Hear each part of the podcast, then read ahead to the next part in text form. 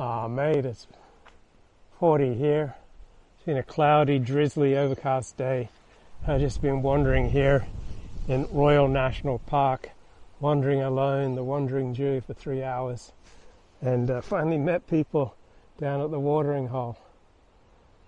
So good to see people, and sending like text messages to family members so at least they'd know where to find the body.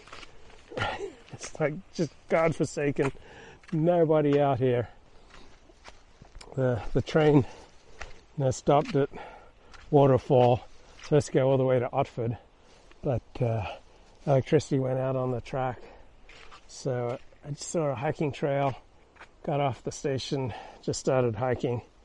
Here I am. I think I'm about 90 minutes from civilization, listening to Diana Fleischman, and she evolutionary uh, psychologist. wrote a whole book about how these algorithms are replicating uh, our inherent kind of stereotypes. And I think in California there was uh, an algorithm that was used to just decide whether or not child protective services should go into a home and, uh, and see what's going on. And they were looking at uh, income, whether the mother lived alone or with a partner unrelated to the children. Um, having a man in the house who's unrelated to the children is a very big predictor.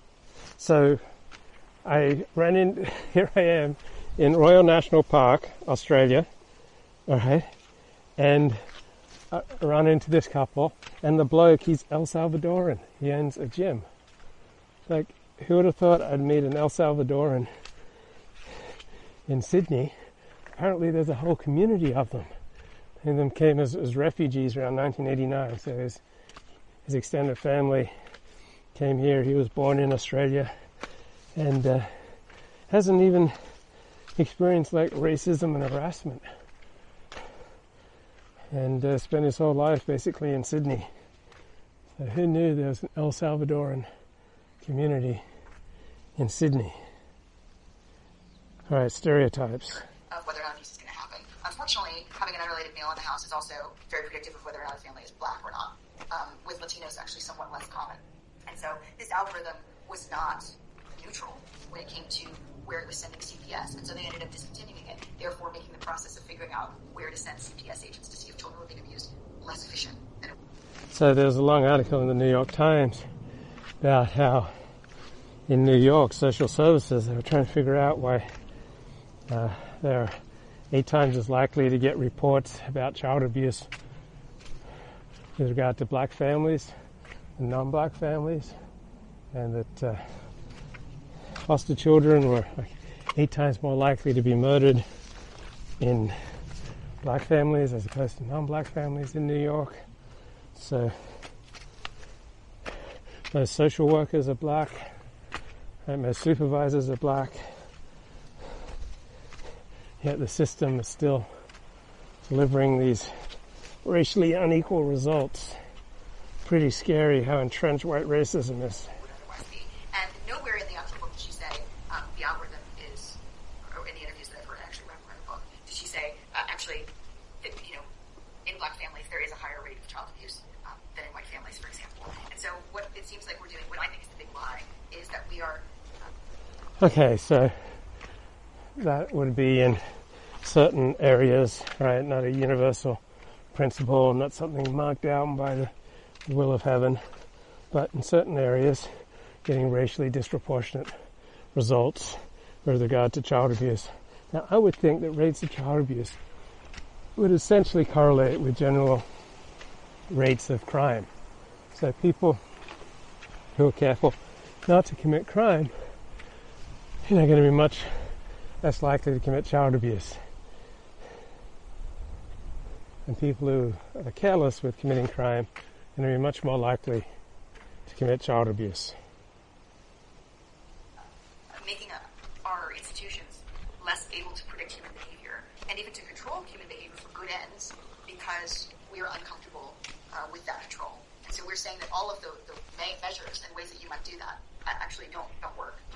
Yeah. I mean, if you think about something like Clockwork Orange, you know, uh, that in that film, you are meant the, the, the viewer is manipulated into feeling bad for a like a rapist and a murderer because they've used the technology to undermine his free will when you know none of us have it anyway. So. It's pretty remarkable, isn't it? I mean, uh, the the other um, yeah, line that you're kind of touching on, which, which I've observed in the US and Australia, is that incarceration rates are, are, are compared to population uh, proportions rather than propensity to commit crime or, or, or criminal rates. You know, and once you kind those along, it changes dramatically. But then you get into super awkward and controversial uh, territory, which we don't need to, to do now. So, um, as a subset of the of the big lies, I'm fascinated by some of your work, which um, touches on kind of deliberate lies. So, um, in the past, you mentioned certain, I don't know how you call them, but value traps left for men, things like vulnerability. Um, so, could you un- un- unpack that, and, and how would you categorize this bundle of value? Hey, Two single middle-aged women. So there, the other point was how we've completely remade our institutions in favor of single middle-aged women. um, which is which is fine. I've got nothing. I, I think it's kind of hilarious and awesome framing. I'm, I'm just wondering whether you could tell me if I've miscat- Oh, okay. No, no, no. I mischaracterized think, I think I understand what you're saying. Yeah. Yeah. So, um, this is a this is a edgy thing to say, but it does seem a little bit like our moral and social institutions. You know, what we think is okay now um, has been shaped to be advantageous to single middle-aged women. um, somebody called this like the feminization or guyification of, of culture. I mean, I, And I think it's related to what I said before. As in, I think, I Yeah. think there absolutely has been a fem- I don't think it's controversial, a feminization of society, which is really great because we get less crime and we get all these kind of. Okay, this is how not to conduct an interview. Don't interrupt the guest to say this relates to what I said before, or this supports what I said, or think you're basically agreeing with what I said. Right, you can just leave that safely behind. good things as well, but you get these really strange values. In my view, strange because I'm like a, a you know a 32 year old guy, I guess. But like in my view, really strange values kind of creeping in. Okay, none of this adds anything. Just shut up here and let the guest talk. Um, and taking over the discourse a little more. Yeah, so I think uh, this this somebody told me the other day that they thought the podcast had devolved into kind of gossip, and that if you see what mostly people are doing, they're talking about what other people are doing instead of ideas, and that's a that's a feminization. I don't know if that's uh, that's adequate. Uh, so women, if you interrupt them, they usually won't fight back. Men, much less likely to let you interrupt them. So this is the problem here with a male interviewer, like repeatedly interrupting the woman, and the woman defers and lets him get away with it. Know, while a bloke would be saying, "Hang on a minute, let me finish my point." assessment. Um, but yeah, one, one idea, and I actually talked about this to somebody the other day about um, yeah, vulnerability. So women do say that they value vulnerability in men, but there's really only certain kinds of vulnerability that women uh, value in men. And there is this idea that, that men are supposed to expose themselves, supposed to talk about all of the worst things that ever happened to them, and be super, super honest. And I do think that that's a very good way of getting somebody to reveal very early on, if you have to sort mates quickly, um, about what, what you might be dealing with. So whether or not you want to keep them or throw them throw them out. If you are thinking about marrying somebody, I think it is uh, important that somebody tells you some of the worst things that ever happened to them. And, and uh, So I've got a friend who likes to walk really slowly, and I think it's kind of rubbed off on me. So I used to be a fast walker like my dad, but I've, I think I've, I've become accustomed to walking more slowly to fit in with the rhythm of my very intelligent, brilliant friend, whose company is scintillating. Uh, so now I'm habituated to walking slowly, and so now I have a hard time keeping up with those who walk fast, like this young couple I met at the watering hole. They said, uh, we walk fast, and yeah, absolutely no way that I could keep up with them. what their life has been like, so that you kind of know what you're getting into. You know what the kind of worst case scenario of that relationship is, is going to be like. Uh, but yes, the idea that um, men and women should behave in the same way, should uh, reveal their vulnerability in the same way, and then you know, moreover, the idea that the more emotionally uh, hot you are, you know, the, the more emotional you are about anything, is some indication how honest that value judgment is. You know, if, if I'm very emotional about something, I, this is you see this in politics now too, that people are, are saying that you know, the more emotional you are about any given point, um, the more likely it is to be true. But with women and, and men, uh, if you look at the kind of some of the things that have happened in the past few years, um, uh, women really moralizing against men, uh, uh, calling a man a pedophile if he wants to have sex with a 17 year old, right, uh, who has gone through puberty, or uh, or calling uh, men who uh, saying that men who cheat on their partners or who even pass at a woman should never have any place in uh, public life again. Uh, those seem like women's value judgments, things that are most advantageous, especially single middle-aged women, um, being foisted on society. My favorite example of this is probably Leonardo DiCaprio's dating history, where um, you know it's basically as he's gone from 20 to 45 or whatever, the age is like the same, and so like this is just enraged like a So 25 years ago, Leonardo DiCaprio and I were dating the same woman at approximately the same time. But uh, I guess our careers have gone in different trajectories. portion of the of the universe.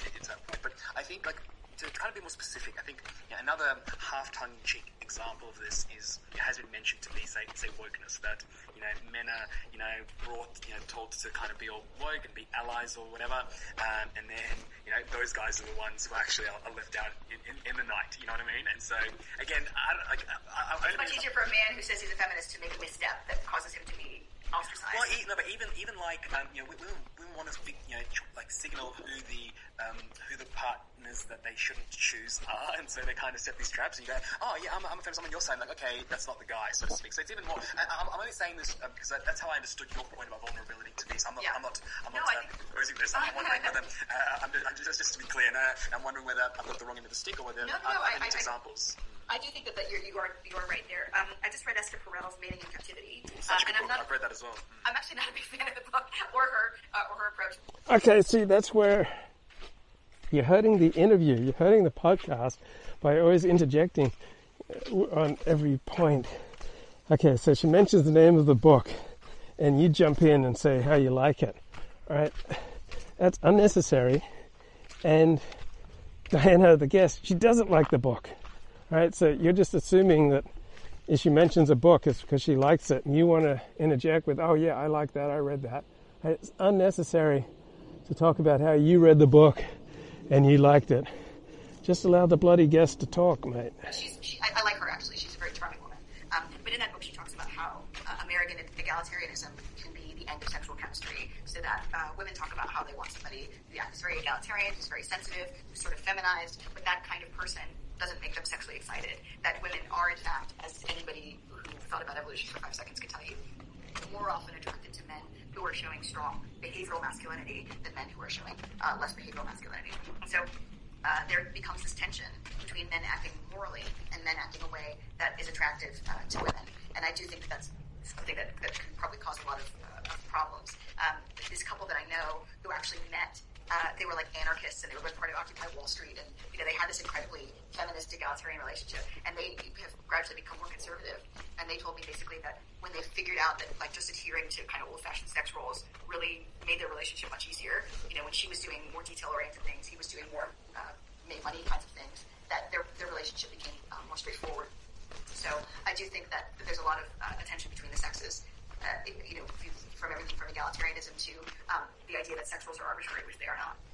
Yeah, and I mean, I struggle with this. My wife's a brilliant um, kind of uh, technologist and ro- ro- roboticist, and you know, it's been hard for her to have you know three kids under three and four, and you know, I, I feel like you know, I mean, I'm deeply grateful that she's she's done that, but uh, you know, in some respects, I, you know, I, I wish she'd go out, and I think she wants to obviously. So I wish, but I'd love to support her to go out and fulfill those um, those ambitions, and then you know, kind of juggling how we you know balance our respective careers and raising our children. I mean, these are like hard questions that you know we haven't invented. These are kind of ubiquitous Yeah. hard questions, but um, like I'm not diminishing the kind of inherent challenge, challenge there at all. So I'd like to move on to sorcery. What I mean by sorcery. So um, so you've written about uh, how women tend to train men and men tend to resist training, and I'd love for you to describe why. In your view, that occurs, and why women have evolved a range of sorcerous, wily skills in verbal cues and, and manipulation.